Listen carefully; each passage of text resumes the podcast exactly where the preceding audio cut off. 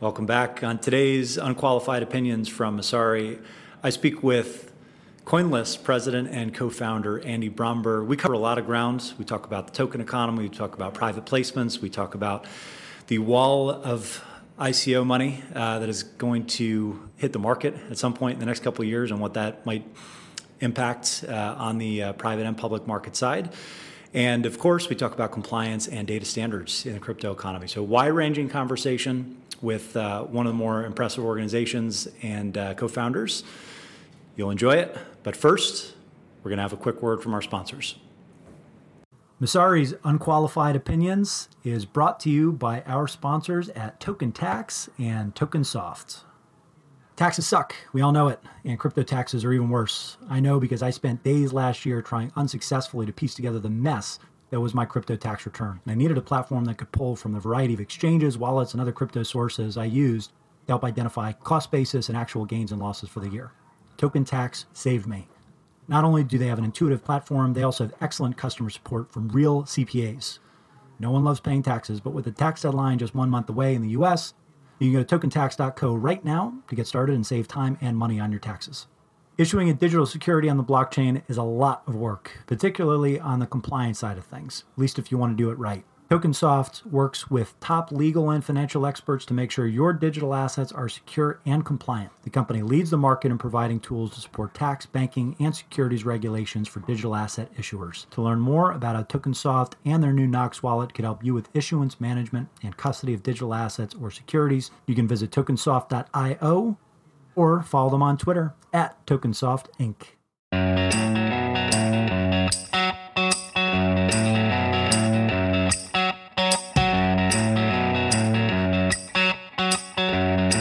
All right, everyone. Welcome back.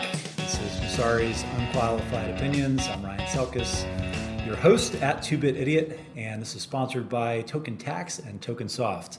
Uh, today, I'm with a buddy of mine that I've known basically since you first got into the industry, I think, and me. Absolutely if we're being honest. Um, Andy Bromberg from CoinList, Co-founder and President of CoinList. Uh, we're going to talk about CoinList, digital securities. We're going to talk about uh, token team compliance and and, ICO compliance in the U.S., and uh, a variety of other things. But I kind of feel like we should start with the creation story. Yeah. Um, it's interesting how many people from that organizational phone call are still in the industry and have been relatively high profile uh, with the College Crypto Network. So we met back in, what was it? 2014, maybe late 2013. Yeah. Uh, it was early. Um, but you started at um, you know basically running the Stanford Bitcoin or Crypto Club, uh, and now we're here. And I've done many many other random things. But yeah um, For starters, why don't we talk a little bit about your backstory and evolution in the industry before we get into uh, CoinList? Yeah, sure thing. So uh, I started in the industry, uh, loosely at least, back in 2012 uh, and 2013, and was one of the folks that started the Stanford Bitcoin Group back in those days, which was led by Balaji Srinivasan, now the CTO of Coinbase. Um, but at that point, a Stanford professor who was teaching us and convinced a group of us that Bitcoin was going to be meaningful and and we should pay attention to it. So a group of us, seven of us students, and Balaji and Vijay Pande, um, who's now a professor and an investor at Andreessen Horowitz, uh, started the Stanford Bitcoin Group and mm-hmm. began to do some research and build some cool projects and do some advocacy work. Uh, and at some point, very early on in our life cycle, connected with uh, the MIT Bitcoin Club, or whatever. Was that what it was called? College Crypto Network, I think. Right. Through the college. Whatever the first. Now it's the Blockchain Education Network. That's right. College Crypto Network. It was, I think on that first call, it was you, me. I don't know why I was on, by the way, because I had I had skipped on MIT's Sloan. I had deferred my offer. Right. I knew Dan Elitzer. Dan Elitzer who's now at IDEO. Yep Their fund. Um, and Jeremy Gardner, who now has, uh, he was one of the co-founders of Augur and and, and now Ausum a firm called Ventures. Ausum Ventures. Yeah. Um, it was just a motley crew. Yeah on that first phone call, and and I was sitting here as the only non-student saying, "I don't know why I was invited to this, but it's nice It's nice to meet you guys. A lot of fun. Yeah. One of the earliest connections. Um, yeah. And then that all obviously you know, sprung up pretty quickly and into a number of different universities. Um, but you're in Stanford, so you get to meet Balaji. That's about as great a connection as you can have to everybody in the industry, especially starting out. When did you start working with Naval? Yeah. So I ended up leaving school and started a company not at all in the crypto space called Sidewire in the political media space. uh, and ran that for a few years. Um, and then as that was wrapping up, this was mid 2017, CoinList was getting started. And the story with CoinList is that uh, it was originally a collaboration between AngelList, which Naval founded, uh, and Protocol Labs, who builds Filecoin, among other things. And uh, and they were working together to build this platform for the Filecoin token sale because there needed to be a place where people could go through compliance and make investments and receive uh, their Filecoin SAFTs and, and eventually tokens. And so they created this thing called CoinList. And then at some point in the process, realized it was a lot of work. Every token issuer is going to need the exact same set of services, so that should be a new company. Uh, and so with the the rest of the founding uh, team at CoinList, uh, I kind of came in there as as one of the founders uh, to get this new independent company, CoinList, started out of that collaboration between AngelList and Protocol Labs. Uh, and I, I got involved there because I knew a lot of the AngelList folks um, just from being in, in the Valley and, and, uh, and dealing with different people. I knew the Protocol Labs team, uh, and, uh, and so it was natural to come over and start working on that collaboration. Was that the first SAFT? It was not the first SAFT, it was the first really big, publicly known SAFT. Because I remember um, the SAFT paper uh, was authored by um, That's right. Marco Santori, who Yeah. was the representative for Protocol Labs at that point, um, and Juan. Yep. and they presented it at consensus. Um, and, and then a few months later was was this initial sale.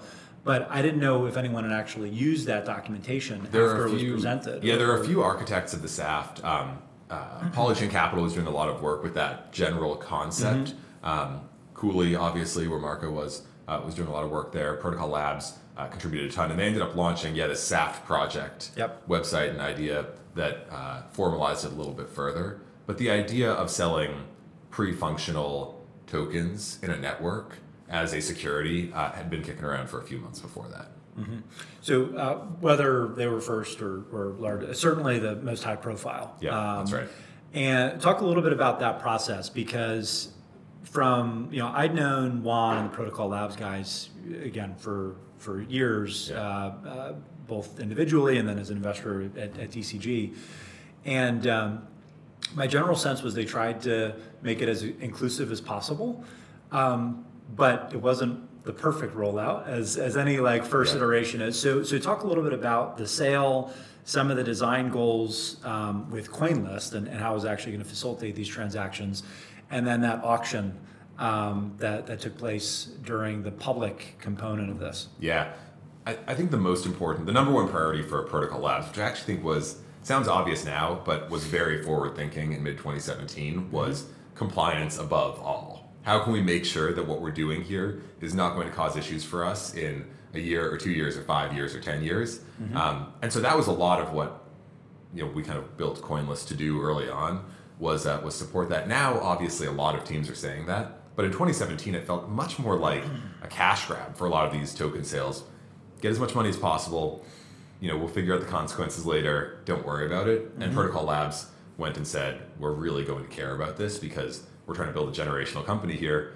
And there's not a lot of things that could really kick us off that track. Mm-hmm. But one thing is compliance issues and legal issues. Yep. So a lot of the work there was around uh, who is allowed to invest in this offering, how can you diligence whether or not those folks are actually allowed mm-hmm. to invest in the offering, that they are who they say they are, that they're accredited, whatever the criteria might be. And that's a lot of what that core um, CoinList platform was built to do. And then once you get past all of that work, the make sure this thing is legal work, the next step is how do we ensure the best outcome here for everyone involved? Um, and that's not just measured, although certainly Filecoin scores highly on this metric, not just measured in terms of dollars raised, right? But also inclusivity of the network sale. So uh, one of their big goals was we want as many people as possible to be stakeholders on this network from day one. So how can we do that? And, uh, and so the way they ended up structuring it was as this auction, uh, effectively, which serves as a price discovery mechanism, where they went and said, most likely everyone that wants to invest in this token sale and is qualified to do so legally will have a chance to, which ended up being uh, accurate in the way that their sale ran. And there'll be a price discovery process to figure out what the market will support for this asset uh, during the during the sale. But they did something really smart, and there were some some technical hiccups along the way. But they did something really smart, which was when you do an auction, there's a lot of different factors to balance, and one of them is that uh, you don't want uh, the fastest people to click on the page to be the ones that get the best price for only the reason that they were the fastest to click on the page. Uh, and that, that just doesn't really make sense. It doesn't make it fair. Mm-hmm. And they were aiming for the most fair and equitable distribution of tokens possible. And so what they ended up doing was over a chunk of the first period of the sale, a certain number of hours, all of the investors got averaged in at the same price. So if you kept investing after that initial period, if you didn't make an investment at the beginning, then yes, you had a higher price to pay. The, the market kind of found its, its total price that it could support. But at the beginning, it didn't matter whether you clicked fast or even if you were an hour late to the sale or a few hours mm-hmm. late. Um, you everyone got averaged in during that period at the exact same price.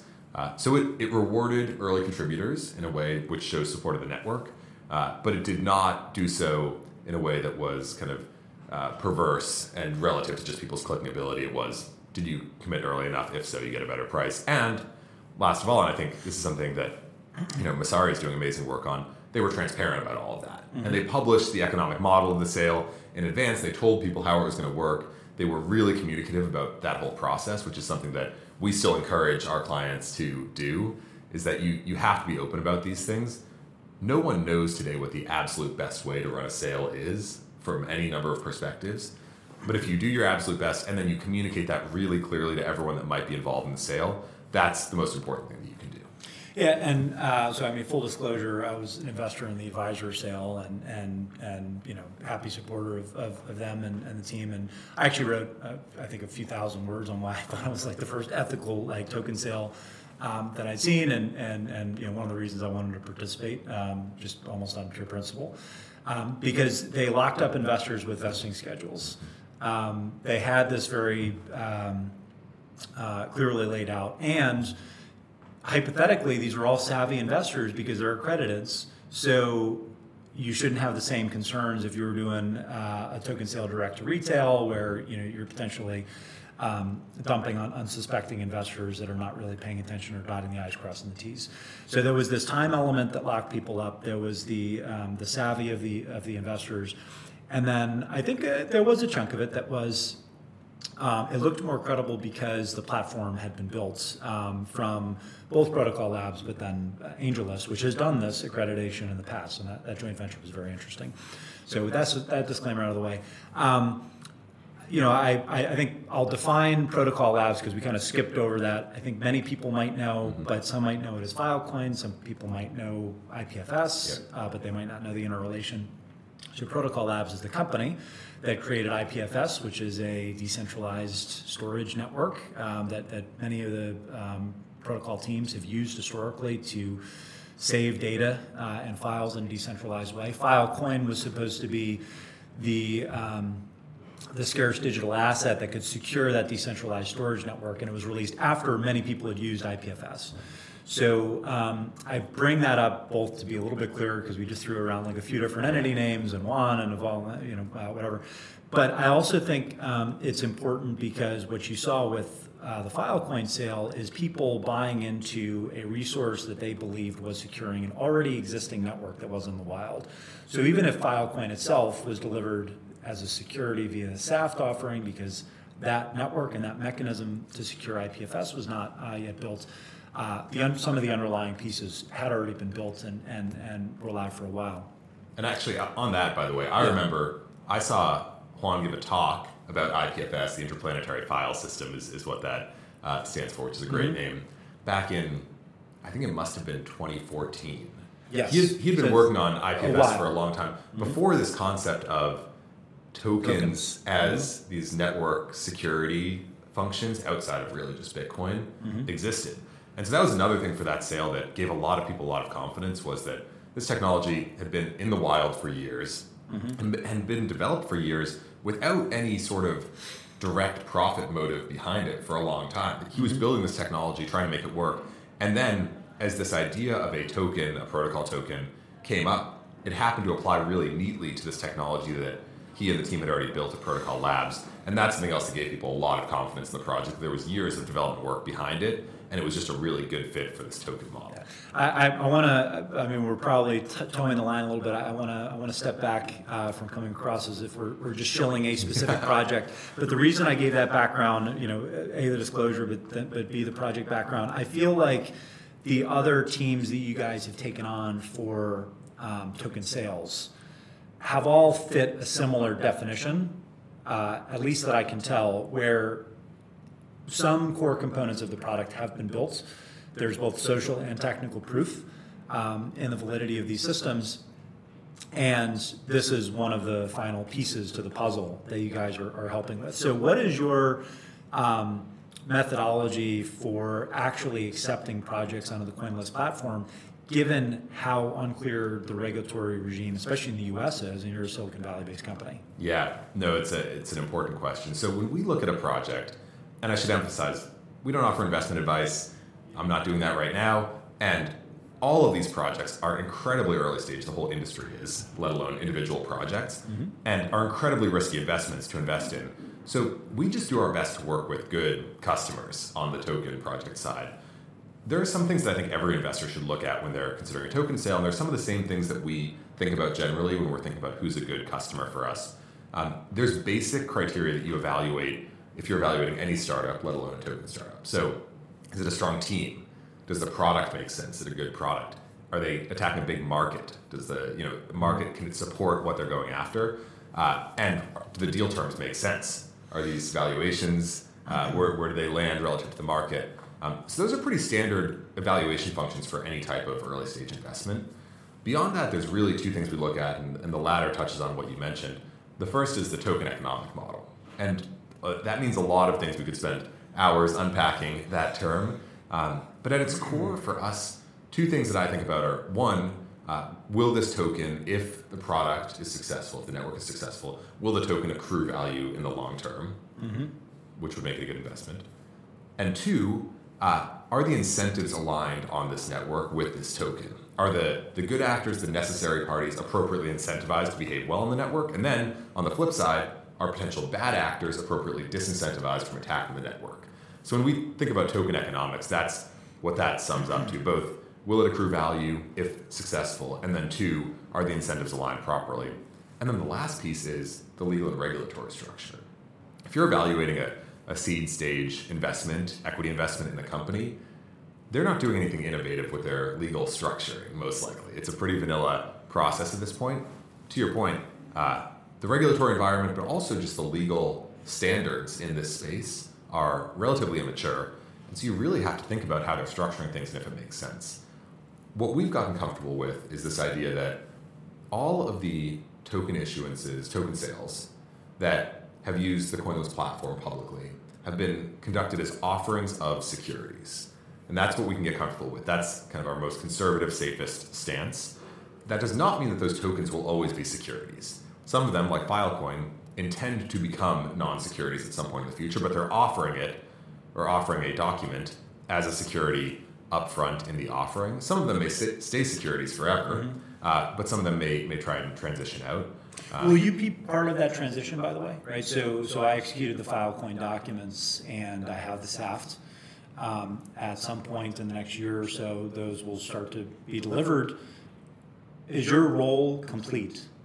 Is this on the Protocol Labs team now? To manage that transition, or are you still part of that process? Yeah, so every uh, customer is a case by case situation for any given service that we offer. But one of the things we do help with is distributions of tokens. Mm-hmm. So for some of the the projects uh, that have worked with CoinList that have already distributed their tokens, unlike Filecoin, which is not yet. It's only like a half dozen, right? Yeah. So far. Yeah. So it's it's Filecoin complete, Blockstack complete. Yeah. Props, Props, Origin, you. Trust Token, uh, and then Ocean uh, most recently.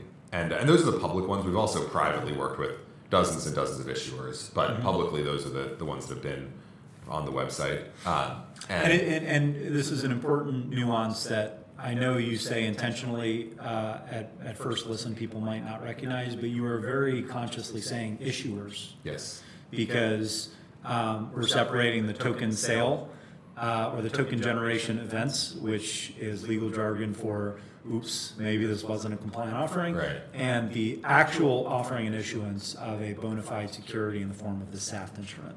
That's right. Yeah. So all of these projects, again, that have worked with us, issued securities and used the CoinList technology platform to facilitate uh, parts of that transaction process. And so we use the word issuers because that is what they're doing. And in, in the rest of the world, the non-token world, that's the most common word that you use when you talk about someone that is selling a security in some way. So important for us just to, to reinforce that terminology with people. And I think it helps even talking to regulators and mm-hmm. folks in government when you can be clear that you're actually doing things the right way from the beginning. Do we still call them SAFTs or are they now deferred distribution agreements? Some people call them SAFTs, some people call them different things. I think the what's interesting though is that to that question and what Ryan's getting at is we've now seen a lot of documents that look very similar but have different names at the top of them. Mm-hmm.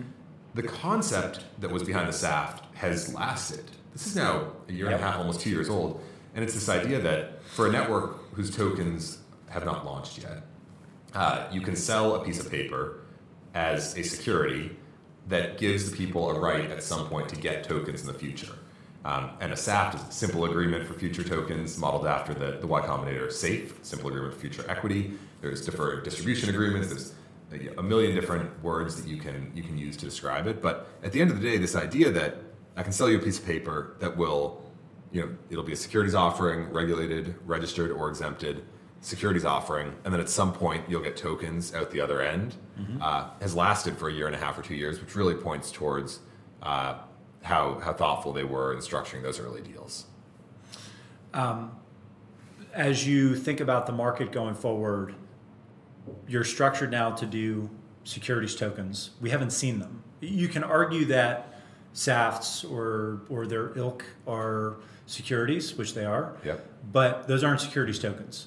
Um, have you seen anything worth investing in on the security token side, or are you very happy to just have the Templums, the tZEROs of the world, some of the other you know, Securitize, some of the other security token specific vendors um, take that on because you fit in this middle market right now where a lot of people are going to need help. Yes, this is a really interesting discussion. I'm, I'm glad you called this out. The terminology has been very inconsistent across the industry. You don't so. I've had people, I know. We've certainly had people at CoinList come to us and say, uh, you guys haven't done any securities token offerings. When are you going to start doing securities token offerings? And we've had people come to us and say, CoinList has only done securities tokens. When are you going to do a non securities token offering? Those are clearly inconsistent. So yeah. there's something wrong here with the terminology. And, and I, I, just want to emphasize the way that you said it there, which I think is really important. My view, I, I see it the same way. A securities token is a token that will always be a security. It is by definition a security, it's not changing.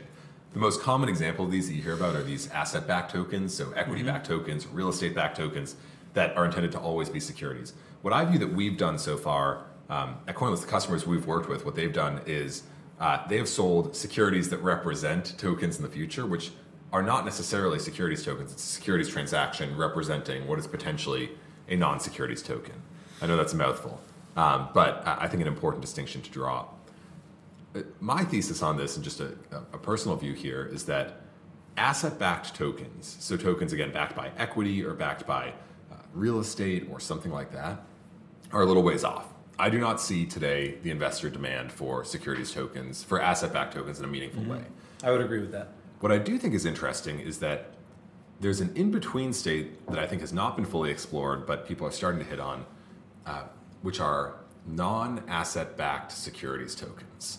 And, uh, and so a couple examples of this, then I'll explain what I mean by that. One that's, that's uh, you know, still going and, and going strong is, uh, is a company called Bloxroute, uh, which is really interesting. We can talk about them. Uh, another one, probably the one, the one in this category that most people Simon know. Gün Sirer. Yep, right? exactly. Mm-hmm. Yep.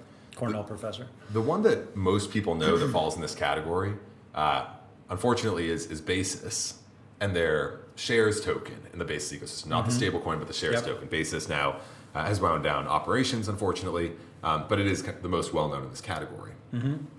I like to call these profit tokens. So they're tokens where it is a security and will always be a security. But rather than being backed by some real world asset, some physical world asset like equity or real estate, it's backed by the value of the token network in some yes. way.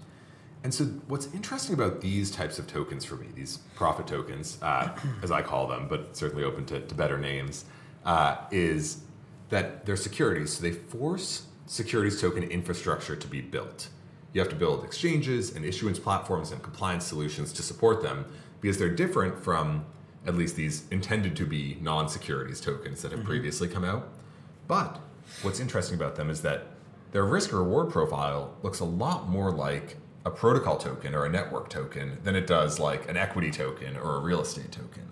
We, we so we've just in terms of like taxonomy rules broken all of them. All of because you just said seven different things. I know. Yeah. Um, when you say profit tokens, are you thinking um, some people call them work tokens, right? So so Augur's rep you Yep. would stake in order to earn network fees. So I don't are these distinct? They're distinct, and the As you define the reason they're distinct is when I say profit tokens, I'm talking about tokens that are intended to always be securities, and Augur Mm-hmm. is not intended to be a security, right? Yep. So I put Augur in the protocol or network token bucket, which is what a lot of these token sales and ICOs over the past couple of years have been. Uh, is these tokens that are intended to be non-securities, but earn value, accrue value based on the activity on the network that is happening, Yep. right? Work tokens, staking tokens, all fall into this category. I'm proposing profit tokens as maybe a step beyond that, where they similarly earn value from activity on the network. They scale with the network value, but they are intended to be securities through and through, no matter what.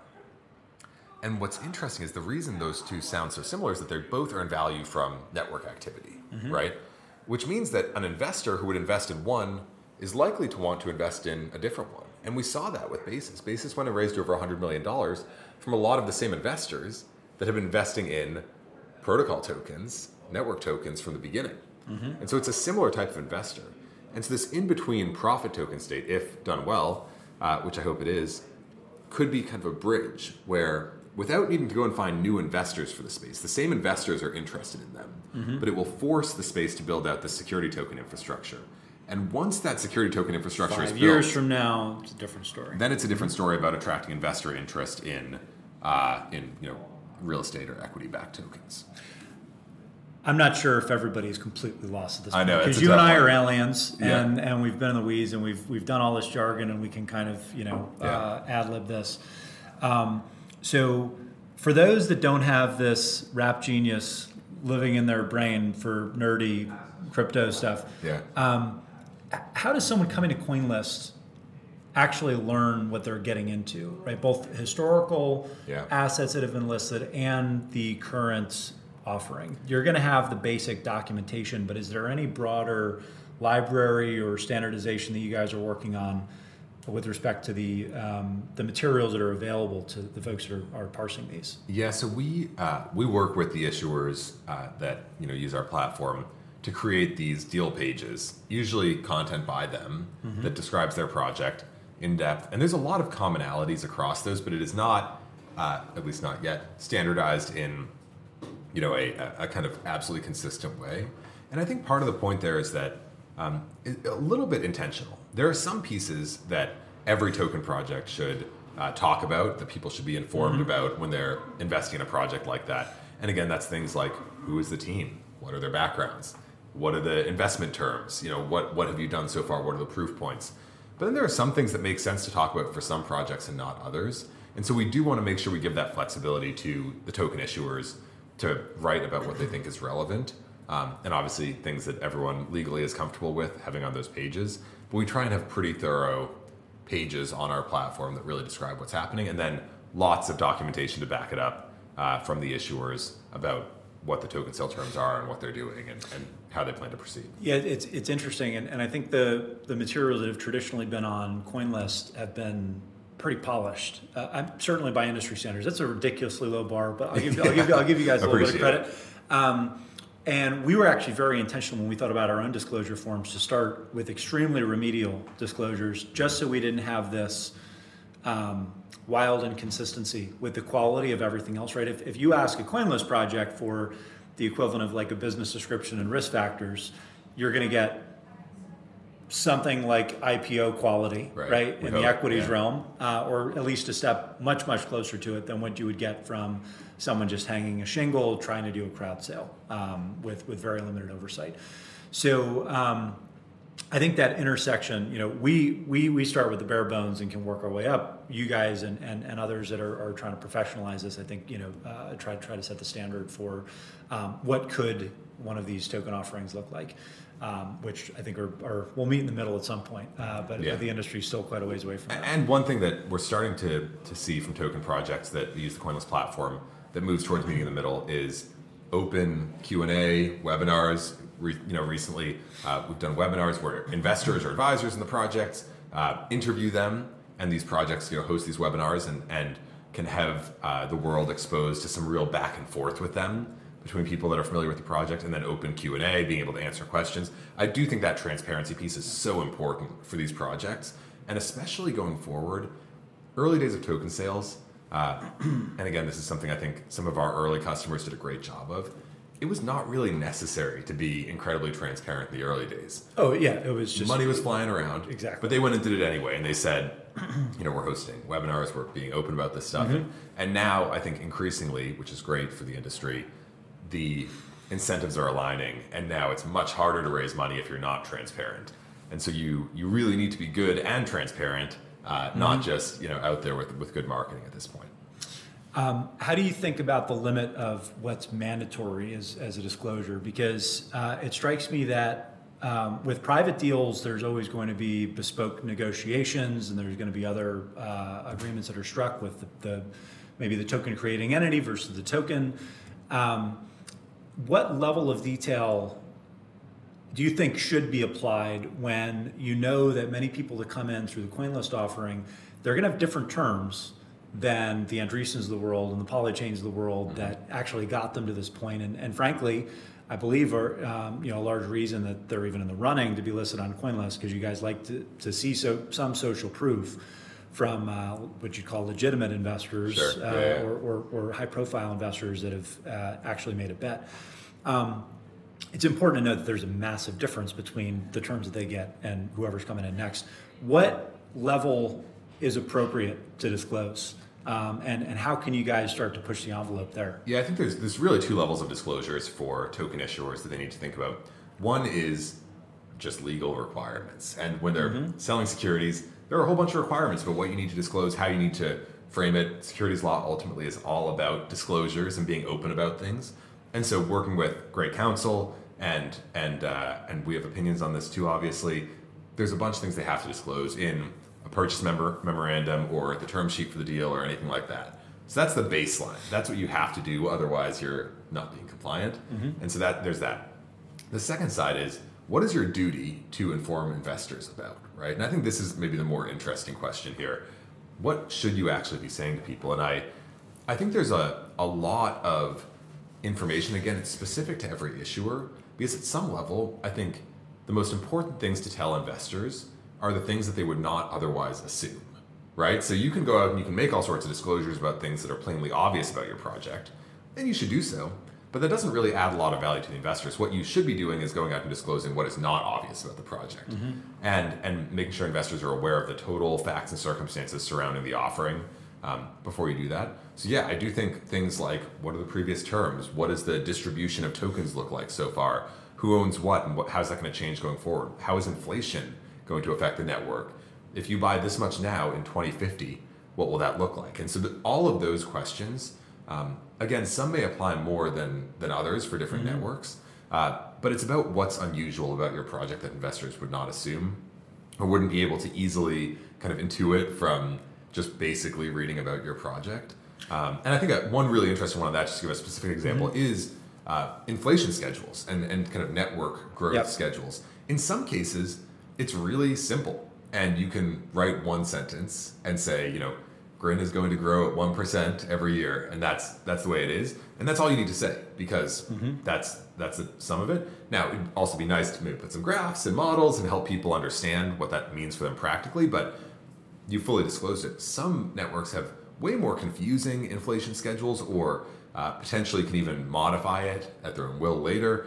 And those sorts of things are really important because those impact what the investor is actually investing in and what their stake is going to be uh, at some point in the future. So all of that is really important to disclose. You know, I asked about the post sale support that you guys will offer what we didn't touch on is whether you will help with listing. And this is a multi-million dollar, sometimes billion dollar question for some of these uh, projects and their assets. How do you go from uh, private sale or ICO to a liquid market on a Binance, on a Coinbase Pro, et, et? And traditionally, an entity like CoinList would be serving as the investment bank that's actually facilitating that process and those conversations. It's not clear in this industry that the same is necessarily true. Um, will you guys touch those conversations? Is there a dividing line? If not you, is it back on the projects, or is there another type of service provider that's going to have to step in the middle?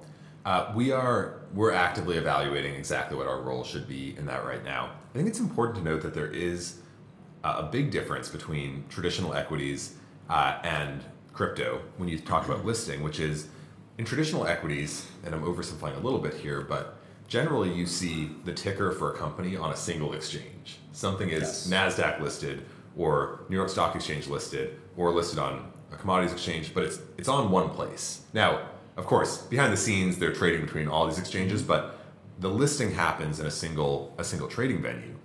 And uh, and that's not true in crypto. I would, I would argue that it, it probably will be though. So whether it's a central exchange or a decentralized order book with, you know, kind of pool global liquidity, I have to imagine that's where we're ultimately going to go. The question is, uh, just like NASDAQ gets some listings and NYSE gets others, and then the international exchange, the same thing. Uh, it doesn't make sense to me that Binance would win one asset, or, or sorry, it, it, it doesn't make sense that you'd have Binance and Coinbase Pro list the same asset. It does make sense that you'd have one win a CoinList project versus the other, which would win a I don't know Templum project. You, you know what I mean, right? So, so I'm, I'm trying I- to understand how I'm- I'm- how you think about the next five years. Right. I'm willing to believe that, certainly. I don't have as much conviction on that point. I think it's possible that this exchange landscape stays fragmented for a very long time. Mm-hmm. And particularly over the next five years, I think it's unlikely that we will see a lot of projects move to single exchange listing models. And I think a lot of the, the order book pooling, uh, which is a big concept there, the kind of especially decentralized order book pooling, um, I don't think is going to be totally unified on, on a short to midterm time scale. I think it's Right now, it's going to be the, the prime brokers that are aggregating, and wouldn't you know it, all of our centralized exchanges are actually forming a decentralized asset. Yes, exactly. what a Or de- coincidence. decentralized order book, Right. because liquidity is so fragmented. That's right. Um, uh, really interesting uh, how, how you think about you know what's what's next. What um, what do you think people are not aware of right now, given where we are in the market cycle regarding token sales? Because I think in the U.S. There, there's kind of like an ICOs are dead mentality and, and vibe. There's a ton of private placement activity.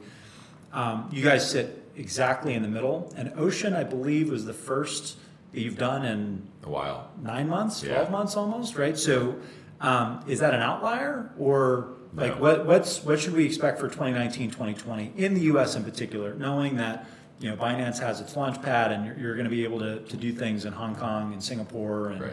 and other jurisdictions that you can't do in the US. But, but with, within the US, what will that look like in the next couple of years? It's a really, really interesting one. I think a, a bunch of answers to that. One is I do think the token sale landscape is changing, and we're going to see it look more and more like what traditional early stage venture capital looks like.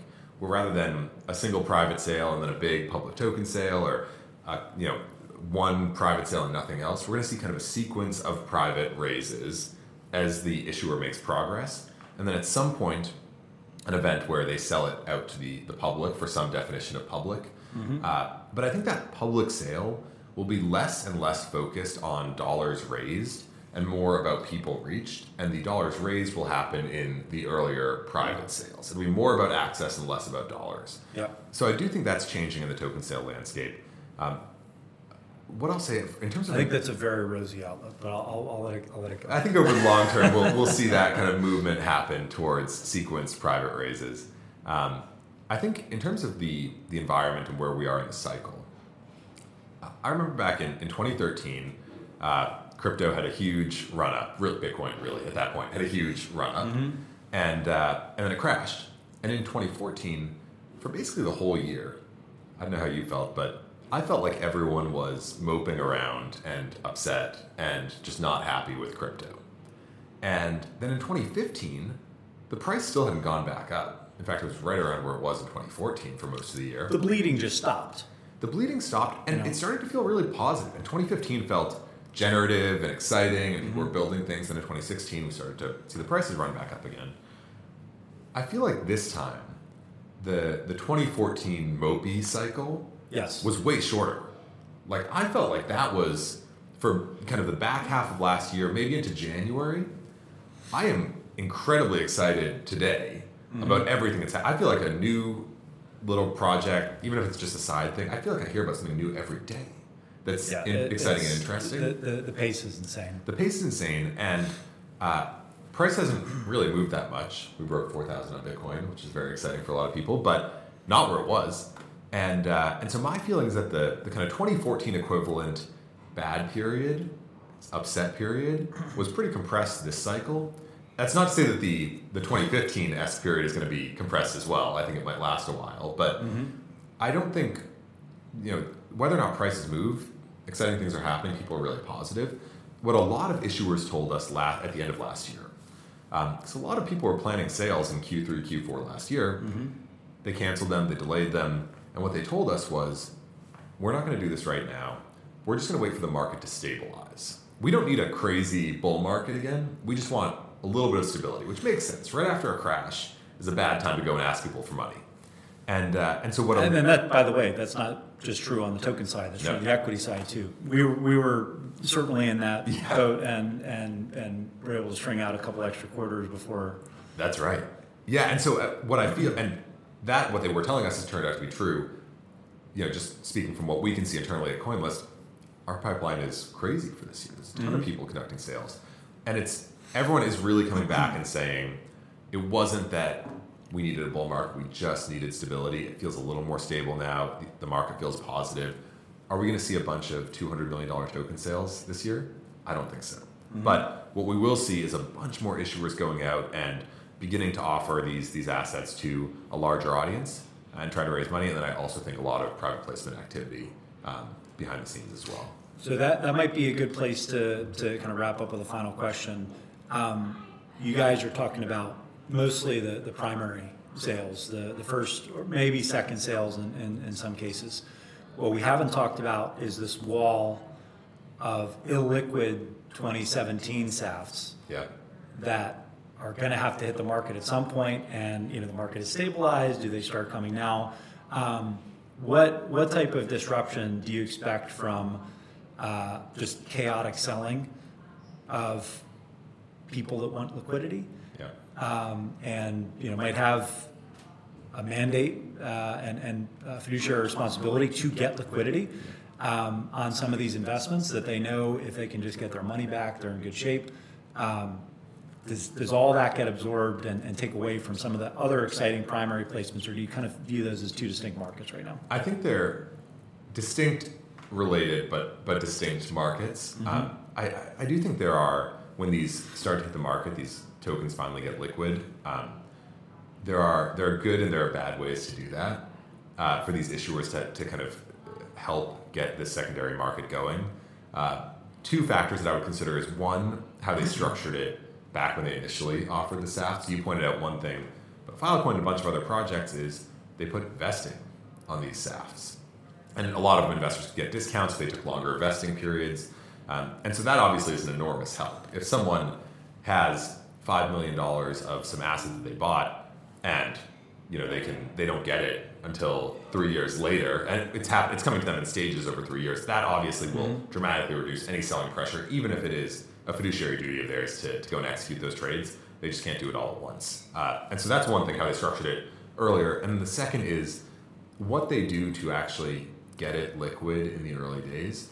Um, what you see for a lot of assets out in the world that move from illiquid to liquid uh, or are just generally illiquid assets is they don't just throw these assets up on a order book and say everyone trade let's try and find a price they run more thoughtful processes so whether that's an auction process or kind of a staged liquidity process i think we'll see a lot of issuers experimenting um, with with these sorts of things Uh, and it would just be unusual to see this stuff go crazy.